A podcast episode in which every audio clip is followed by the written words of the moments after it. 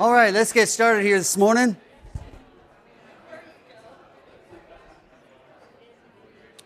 We're going to press on in our study here. Sanctification. Eventually. Eventually, we will be sanctified and started. Good morning. Good to have you with us. Um, we're going to review just for a moment. So find your way to Second Corinthians chapter 3, Paul's letter to the church at Corinth with all their troubles, but he had good news for them, and we want to be reminded of that. We're considering for our summer study this book by Tim Chester, You Can Change.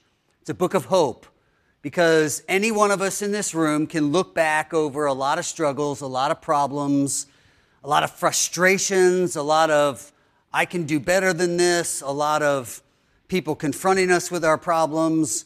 That's just the way life is, and yet the Bible continues to offer us this hope that you can change. Uh, and that big theological word is sanctification, this continual maturing and changing to be more and more like Christ. So, the point of studying the book is to understand biblical change and, of course, to see that change happening in our lives. Hopefully, as we press on into the fall, there will be some thoughts in our heads that are getting us further down the line in understanding how we keep on growing. Change takes place in our lives when we see the glory of Christ, when we see Him unfold in all the types and pictures of the Old Testament, when we see him incarnate, taking on human flesh, and uh, the gospel accounts recording his life, the way he thought, the way he spoke, uh, the way he interacted with people. Then in all the rest of the New Testament, it's telling us what that life was all about and what it accomplished. When we look at Christ, we have the hope of change. He is the standard, He is what we are to be aiming for. There was a poet in the 1700s, lived into the 1800s. He was raised as a Christian. Uh, he was a poet and an artist, uh, one of the probably the top 10 most famous British, you know, kind of uh, artistic type people, William Blake. And he's well known for this simple phrase we become what we behold. We become what we behold. Now, that's deep and philosophical, and it's not until you realize he was raised in a Bible believing home and seems to have built on that foundation, even in his understanding of art and beauty. Um, it betrays, though, a knowledge of, of Scripture. We become what we behold. Now, in more modern days, uh, Paul Tripp, in his book, Instruments in the Redeemer's Hands, uh, which is a simple book for helping us understand as lay people how we can help and counsel other people. Because sometimes we think a counselor has to be, you know, certified, professional, you know, teacher. Well, that's true. There is a word that we use. We use that word counselor in that sense. But all of us can counsel and can point people to Christ and show them the truth. So we are instruments in the Redeemer's hands. He picks you up as a tool and he, he's carving Christ's likeness into someone else by using your example and your words. That's the point of Tripp's book. In that book, he says, quote, human beings by their very nature are worshipers.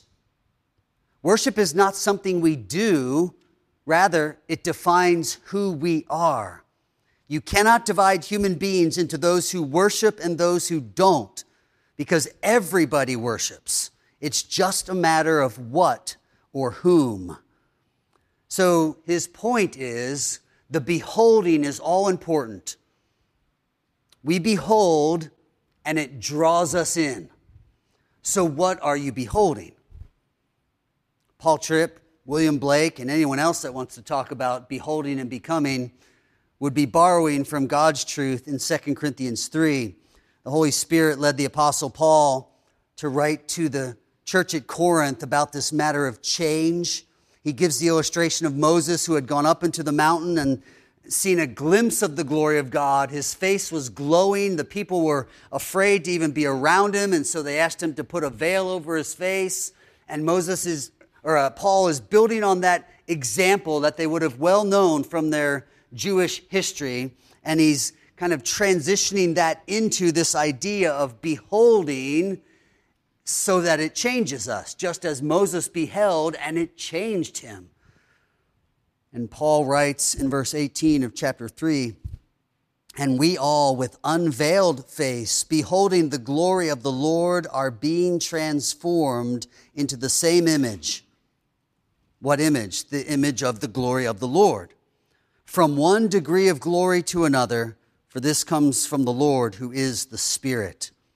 So we all, beholding the glory, are being transformed. So the subject is we, the verb is being transformed. That's, that's the sentence. We are being transformed, but there's that participle phrase describing how we are transformed. It's giving us details, and the details are we are being transformed by beholding. In that beholding is the hope of change. So we could finish here and, and be reminded that, okay, we're going into another week, and Hebrews 12 says, run the race with endurance. But running the race assumes progress, so we could say change. We're being changed. And how do we run that race? How are we changed? We run looking unto Jesus. So it's not an isolated idea in Scripture that this hope of change, of success in the Christian life, of progress, will be defined by your beholding. When we talk about stepping off the path of righteousness, James 1 says we're drawn away, in a sense, by our beholding. We are drawn away by our own lust and we're enticed we see something and we want it. We behold it and now we go after it. We will become it. Why? Because where your treasure is, there will your heart be. All through the scripture, we find this beholding leads to becoming. And so it's all important to be asking, what are we beholding? The hope of change lies in beholding the right standard, the right image. All through the Old Testament, God's people were warned about idolatry, warned about the culture around them. Uh, don't intermarry with these other religious groups, is a, a repeated command to God's people, the Israelites. It wasn't a racial barrier, it was a religious barrier. Uh, God didn't want them buying into having seen how the world is, how these other cultures were. He didn't want them beholding that and becoming like it being drawn into that. So, what are you beholding? What did you behold this past week? It's not enough to just take in conservatism or, or patriotism and, and soak up all the news about who's going to run and how it's going to unfold. Um, helpful, uh, maybe even important uh, for our citizenship, but it can't be the sum total of our, of our beholding, of our, of our purpose defining observations. We need to be seeing something bigger. Uh, it's not even enough to take something uh, that might have even more biblical roots, let's say family or marriage. It's not enough to say, I need to focus on my marriage, I need to focus on my family. That's good and that's right.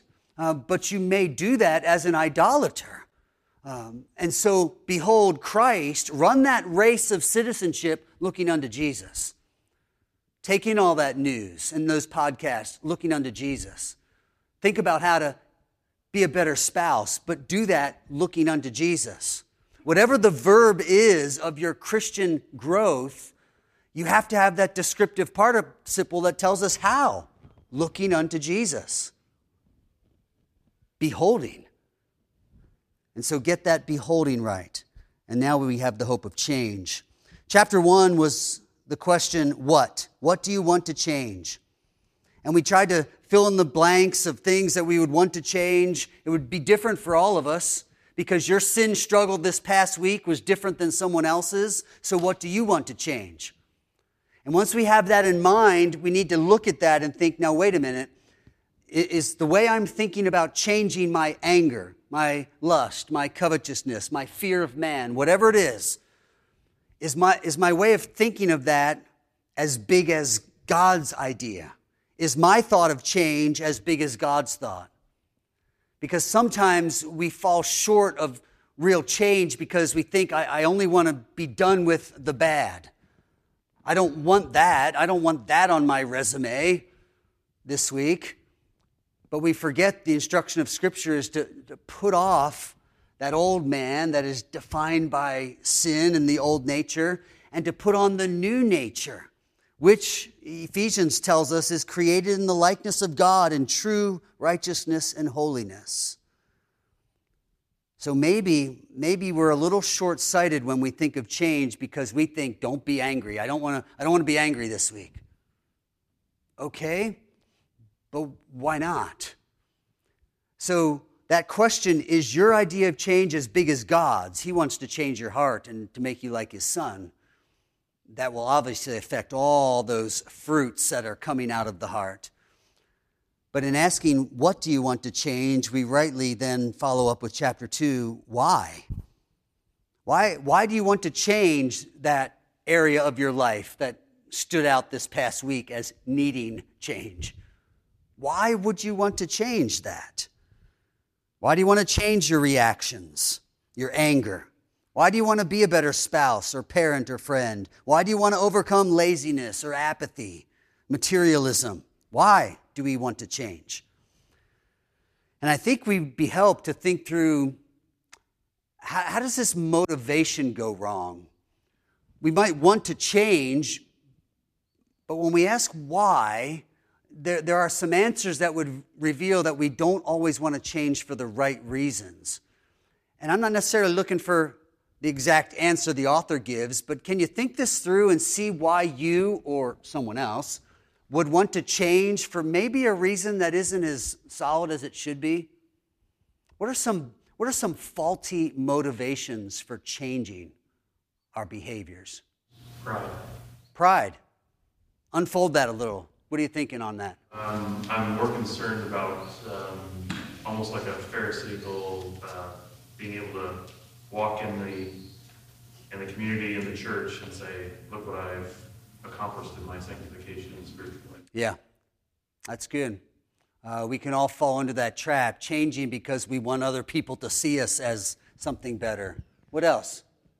Yeah, Caitlin? Fear of um, others, fear, not a right fear of God, a fear of kind of a vindictive, um, punitive God. Right. So this thought of, you know, something bad could happen, or I'll be punished, or I'll miss out on something uh, so I, I, better be right so I don't lose, basically, uh, have some consequence. Uh, Paul, do you have something? Very similar to what Caleb was saying, and what you just said is just fear of consequences. Okay. Avoidance of consequences, minimizing consequences, trying to get out of the pain of what this sin cycle creates. Sure. And, and clearly, the Bible uses consequences to, to help us, to correct. That's what chastening is. Uh, the Old Testament spells it out clearly. Obedience brings blessing, disobedience brings a curse. But that, that's designed to curb the heart, uh, to steer us down a path. And yet, at times, we, we adapt a very surface kind of approach and we just, I will do right, almost like the rat running through the maze to get the reward or avoid the shock. And it seems to lack something of the essence of our obedience of worship. Roy? Sin in our life makes us feel very uncomfortable. We want to get rid of the discomfort, but we stoop to something less than crying out to Jesus, crying out, confessing, crying for grace, crying for mercy. I don't know that this answers your question. I don't know how to format it. I just see that as a, an overriding action that is, is not really based in reality and truth. We, some of our trials, even our sins, are crafted to drive us to Jesus. So you're kind of capturing like that feeling that we would have when we, we know this isn't working out. Um, whether it was painful consequences we've talked about or not, but there's something there that it doesn't feel right, so let's at least get rid of that. But it's maybe it's like a pragmatic approach. I, all right, let's try something that does work, but it falls short. That's, I think, what is essential for us to understand. It's falling short of uh, a true and helpful motivation that will bring about real heart change. What else? Any other faulty motivations or. Um, we've touched on a couple of ideas that the author included. He, he gives us three, and see how your thinking fits in here, because I think we've covered a few of these. He lists number one, a faulty motivation for why we would change he, he describes it as trying to prove myself to God. Um, you think God will be impressed with you or will bless you in some way. You might, you might hear it in, for example, uh, a single person could say, Listen, I've been trying to live for the Lord and God still hasn't given me a spouse. Well, that betrays a motivation, like I was doing this in order to prove something to God, like I'm ready now, I'm good enough, I'm in a good place, so you should do this. Um, oftentimes, we just long to have some part in fixing our sinful tendencies. We, we want to be capable, we want to be able to improve, to self help. Uh, and that's a wrong motivation. God has done the fixing of our sin through the work of Christ. That's the theological foundation that we're, we're stepping off and here we are, we've missed the foundation and we're trying to build change, and it doesn't happen because we've missed the foundation. God has done the fixing. It's possible through Jesus Christ, not on our own. That's called grace. But this idea of grace is sometimes something we stumble over. We think we, we should be making amends, or uh, we think somehow um, any improvement that we can make will, will demonstrate we're really serious about living the Christian life. And it's just a, it's a misguided motivation that says, I am proving my worth to God. I might even believe it's totally of His grace that I'm saved, but my response feels obligatory. Like I, I, I have to do this. After all, it's, you know, look what He's done for me, and so I, I've got to show that I'm worth that sacrifice. Now, we have to be careful because there are ways in which we express an overflowing of the heart in love, in true worship, in gratitude. And at times, in the poetry, especially of the, the hymnody of the church, we would use the language of debt or something I owe but we have to be very careful to understand do I really believe this author is saying God has this accounting system and he, he sacrificed Christ for us and now he's watching us pile up all this merit or good work in return and I'm paying back that debt? As if I could get to heaven someday and say, Good, we're even now. I did it. No. Uh, so when Watts writes, But drops of grief could ne'er repay the debt of love I owe he's not saying there's this debt hanging over me and I'm making payments on it like a house payment. He, he's simply describing this overwhelming gratitude, this act of worship. Because his point was, were the whole realm of nature mine, it would be a present far too small. There is nothing we can do to repay the love of God. But gratitude from the heart is going to feel like an obligation or a debt. It, it just, it just wells up within us. We want to. But even in that wanting, should we use the language of paying a debt or owing, it's actually showing that there's the heart response to what God has done for us. You see, what we have to remember is that you are not accepted by what you've done, you are accepted by what Christ has done. So when you put your faith in Christ, you're, you're hidden in Him. And so when Christ walks into heaven, you kind of walk in with him. You're in Christ. You're like a, a mother or Christ is like the mother hen and all these chicks are under her wings and you all just kind of make it where if he goes into heaven, you go. If he's righteous enough, you're righteous enough. You're in Christ. God can't love you more if you clean up your life and keep growing and getting better and better. And God can't love you less if you make a mess of it this week and have to repent again. Because God's love and acceptance are not based on you. God's love and acceptance of you is based on Christ and whether you've joined yourself by faith to Him. Listen to Ephesians 1. Having predestined us to adoption as sons by Jesus Christ to himself, according to the good pleasure of his will, to the praise of the glory of his grace, by which he has made us accepted in the beloved.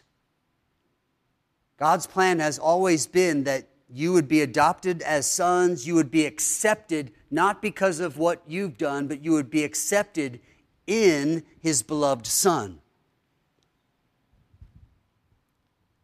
And so we have to nail down this foundation. My acceptance before God is not based on what I do, it's based on what Christ has done. Now,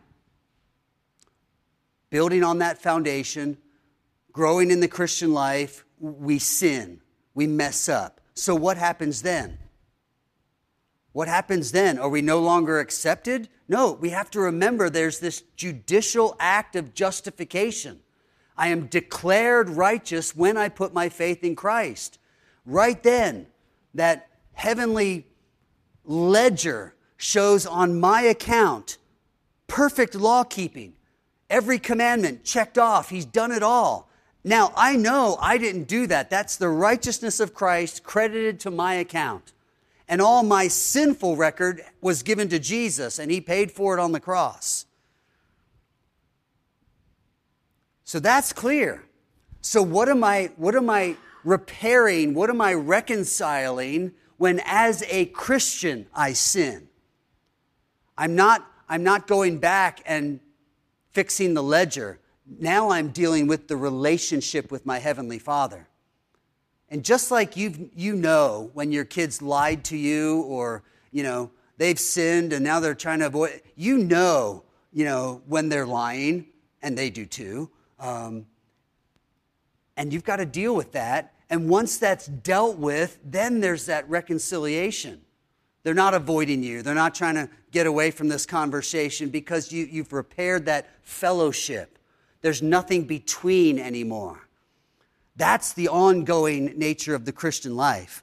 So, even now, as believers, we're not trying to prove ourselves to God.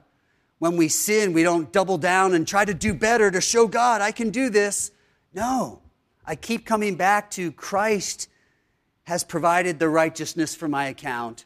And out of a heart of love and gratitude, I want to please my Heavenly Father. And when I sin, I confess that sin, I repent of it, and I find His mercy, and we go on restored. So don't fall into the trap of trying to prove yourself to God when we think of sanctification, of change. We hit this one clearly on the head. Number two, faulty motivation. Number two, to prove myself to other people. You've probably tried this to impress others, to fit in with others, to win their approval.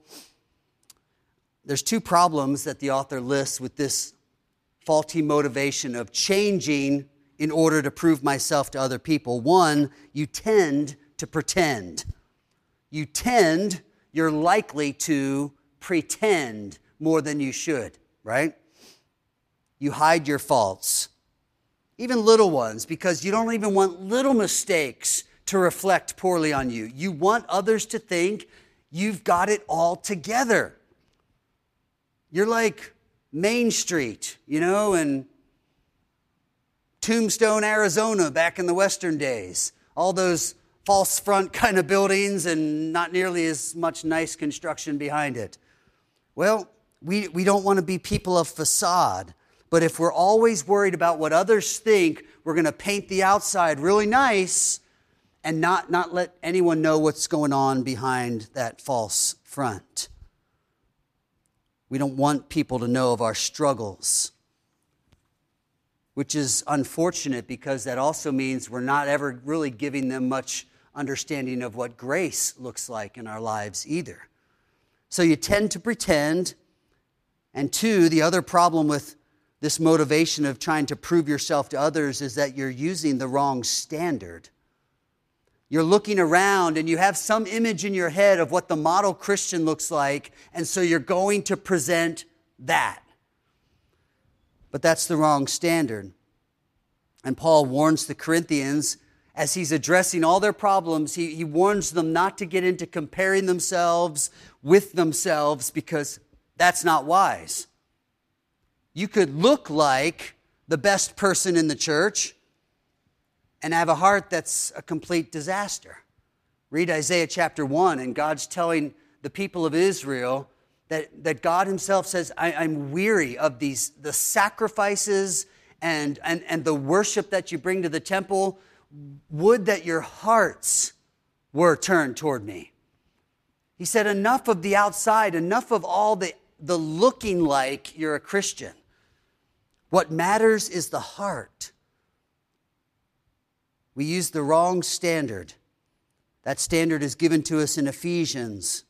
God, has equipped the church with those ministerial gifts of the pastor teacher, so that the church would be equipped to do the work of the ministry, so that the whole church would grow together, it says, and come to this level of maturity or sanctification. And the standard there in the text is we would come to the measure of the stature of the fullness of Christ. That's the standard. So we must be done with thinking that my change is because I'm trying to prove myself to others. God says, don't do that. There's one standard. Keep looking at Christ. And when you realize you're not to that standard, you press on, running the race, looking unto Jesus.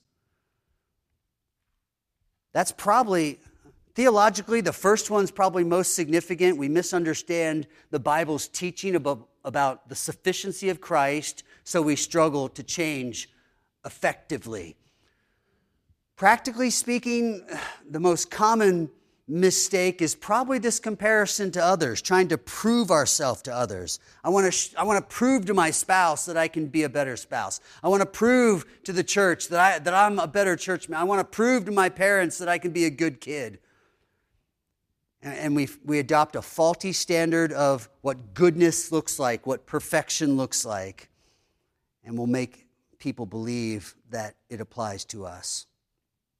Faulty motivation number three after proving myself to God, proving myself to others, there's a mistake in changing or trying to change when we try to prove something to ourselves.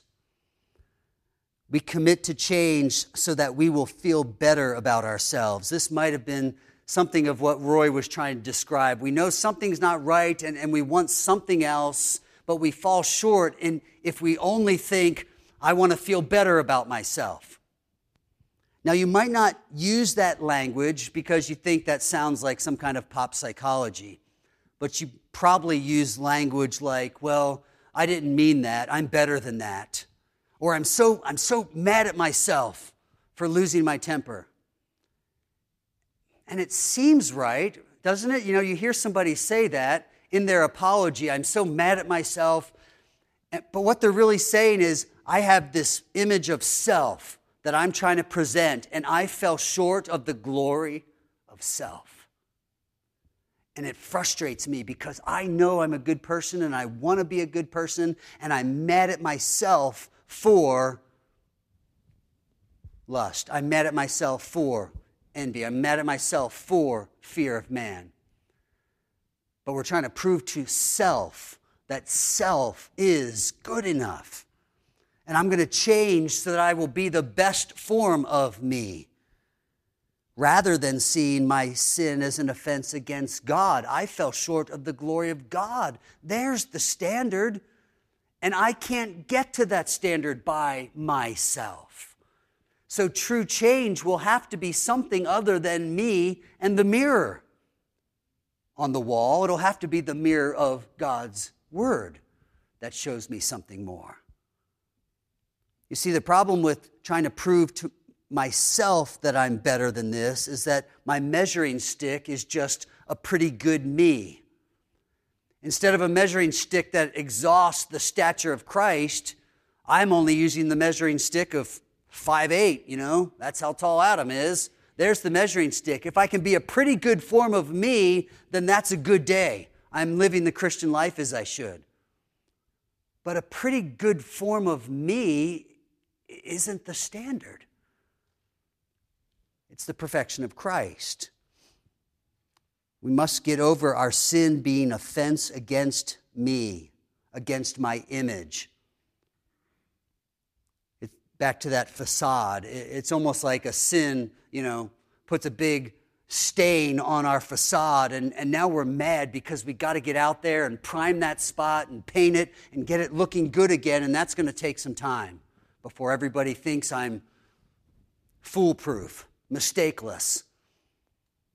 So beware of that thinking. Next time you think that you let yourself down, examine that thought. What, what, what, am I, what do I mean by that? Why do I feel mad at myself? Now, believe me, I, I know what you mean when you say, you know, you, you left your key somewhere and you're mad at yourself. I, I'm not talking about those kind of things. But when we sin and in our effort to apologize or to confess, when it, when it becomes me centered, I need to do better. I'm really sorry. I won't let this happen again. Um, just break that down a little bit and see if there's anything more that could be done to get to the biblical hope for change that doesn't involve just simply a better form of yourself. Roy, you were thinking on something there, and I may have rambled long enough to lose it. There, there's, there's something that probably has to be a balancing fact in here, and that is work out your salvation with fear and trembling. What's to fear? What's to tremble if it isn't the fact that my actions actually reflect a heart that is unregenerate? So, some of this discomfort is, is coming from a fruitful place of commanded working out and, and, and having some fear about your own deceptive heart. And maybe part of the problem is we're doing this struggling and striving over marquee sins, you know, like, oh, that was lustful. Oh, I lied. I coveted. Well, God is love. Anyone who lives in God loves. And if I am not loving, is that not one, sin, and two, a possible reflection of an unregenerate heart. So, some of these struggles, I think, are prescribed struggles that we should be having in an ongoing basis because, heaven forbid, you may be able to avoid all the marquee sins and still walk to heaven's gate and argue with God why you should be let in. And He says, I never knew you. Yeah, I think there is a place for the fear and trembling. Uh, Proverbs would say in the simple equation, we confess and forsake. So there is a repulsion, a, a, a response against sin, which I, I should hate that, uh, as the psalmist would say. Um, so I don't think we have to eliminate all language of what I feel or think. Um, but I think if it's true change we're after, it will be, regardless of what sin we're putting on the table, um, it will be uh, I need to change this, and my change is going to come about not because I want to be a better church member, uh, you know, I want to be a, look like I'm a better person. It will have to be because uh, of what Christ has done, and I can rest in that. My response to Christ must drive our change. We can't prove ourselves to God. We can't show Him that we're good enough. Every effort to do so is an insult because He has said, Christ is sufficient. Believe in Him. And when we say, but, but I think I can do this, now you've just pit yourself against the perfect, sufficient Savior and your best effort at a good work. So be done with proving yourself to God Be done with proving yourself to others. Um, they're not going to be the one to evaluate or to judge you. They're not the standard. They have their own struggles. There are all kinds of reasons why the comparison isn't good, and yet we want to do it. We will want to do it this week. Uh, you'll want to do it today going home. You will have noticed somebody. You'll notice the way they dress. You'll notice the way they dealt with their kids. You notice the way they spoke to someone, and you'll want to think that must be the standard, but it's not. Can you learn from them? Absolutely. Can their example exhort and challenge? Absolutely. But don't change to be like them or to, to be seen as they're seen. And certainly don't fall into the trap of trying to prove uh, something to ourselves. Um, we know what self is. We don't need a better form of us. That's the old nature. We need a new nature. Uh, we need the nature of Christ being formed in us. He's the measuring stick. All this proving, proving to God, proving to others, proving to self, uh, it, it will never work. You can't change enough to impress God. You can't change enough really to impress others. Surely you've learned this by now. Um, even in marriage, sometimes we probably think we can do everything right and we'll never disappoint that person. Well, the nature of close relationships are you can do everything right, and it might not be perceived right by the other person, or you misunderstood, and somehow you still disappoint them. So it's, a, it's really an ever moving target. Not in a bad way, it's just the nature of relationships. Nobody can ever please everybody, no matter how desperately they want to. We certainly see this in like cultural positions. You take a stand for something and you're going to please some and you're going to displease someone else. So you try to accommodate the people you didn't please and now you've offended some of the other people. Or by giving the mouse a cookie, right? You know those books? Uh, he's going to want a glass of milk. Uh, so some of you are like, well, I don't understand that analogy at all. Uh, well, you haven't read enough about mice and mooses, I guess. So um, the nature is if you try to please people, you'll think you have accomplished it, and there's probably going to be something else they want you to change. You can't, you can't do this, it doesn't work. You, the idea puts me at the center of change, and that's not what our book is about. It's not saying, let's focus on you and how you can do better, how we can get you some tools, and you can change. No, Remember, it's beholding you can become. Uh, we have to have the right motivation. You don't have to prove you're worthy. That will never happen. It didn't happen in your salvation. It's not going to happen in your sanctification. Galatians 2 knowing that a man is not justified by the works of the law, but by faith in Jesus Christ. Even we have believed in Christ Jesus so that we might be justified by faith in Christ and not by the works of the law. And just in case we missed it, he says it once more For by the works of the law, no flesh shall be justified. The point is, you can never do enough to prove something to God, to prove you're good enough, you're righteous enough. It just doesn't work. If you try to prove yourself by good works, we are saying that the work that Christ accomplished is insufficient. Even if you think it's significant, you're saying it's insufficient by exercising your strength to try to add some kind of work that would please God. Ephesians has made it clear you are accepted, you are seen as worthy in the beloved. If you are on your own, you will always be unacceptable. You will not be good enough. The psalmist says, Who can ascend the holy hill? Who can stand in the presence of God? No one can do that. If God should mark iniquities, who could stand before him?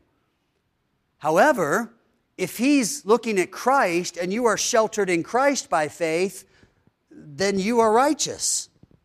You're accepted in the beloved.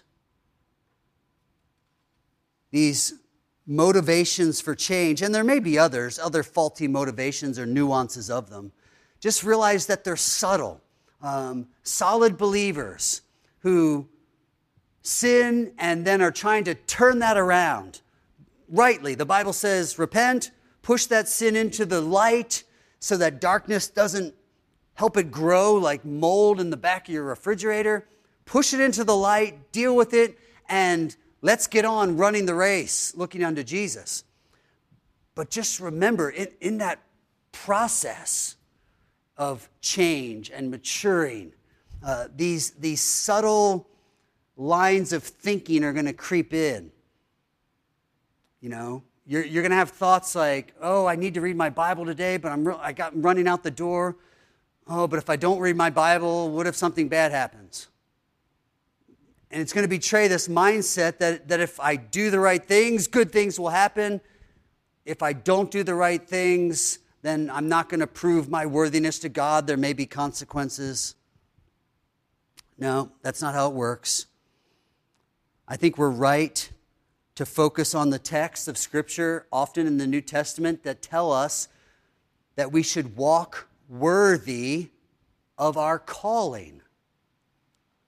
Well, what does that mean? What, what worth am I trying to establish or prove by obedience to that command to walk worthy? Well, if we take a look at those instructions, we're going to see that it's the same theme of the, the New Testament that we become what we are.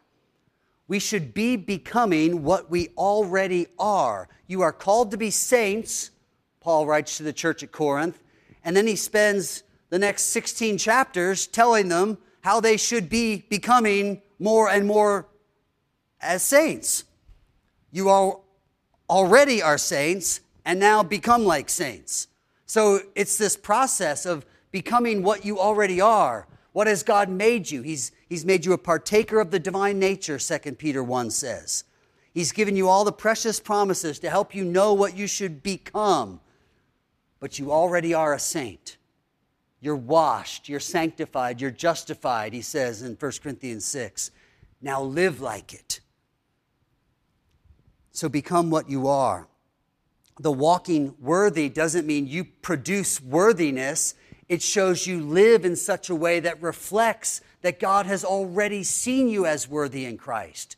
You're showing Christ likeness. That's the worthiness. He could have just said, walk like Christ walks. But he says, instead, you were called to become like Christ. Pursue that kind of worth, your worth in Christ. He's not asking us to produce some new worth as if Christ is really impressive in God's eyes, but boy, so are you. No, he's saying there's one worth the perfection of Christ, his Son. Now, you walk in that. Keep looking like that. The measure of the stature the fullness of Christ, that's what you're after. That's the identity we're striving to unfold. It's what we are. We are in Christ. Now we're trying to demonstrate that day in and day out. And the Bible is clear you're, you're not going to be perfect.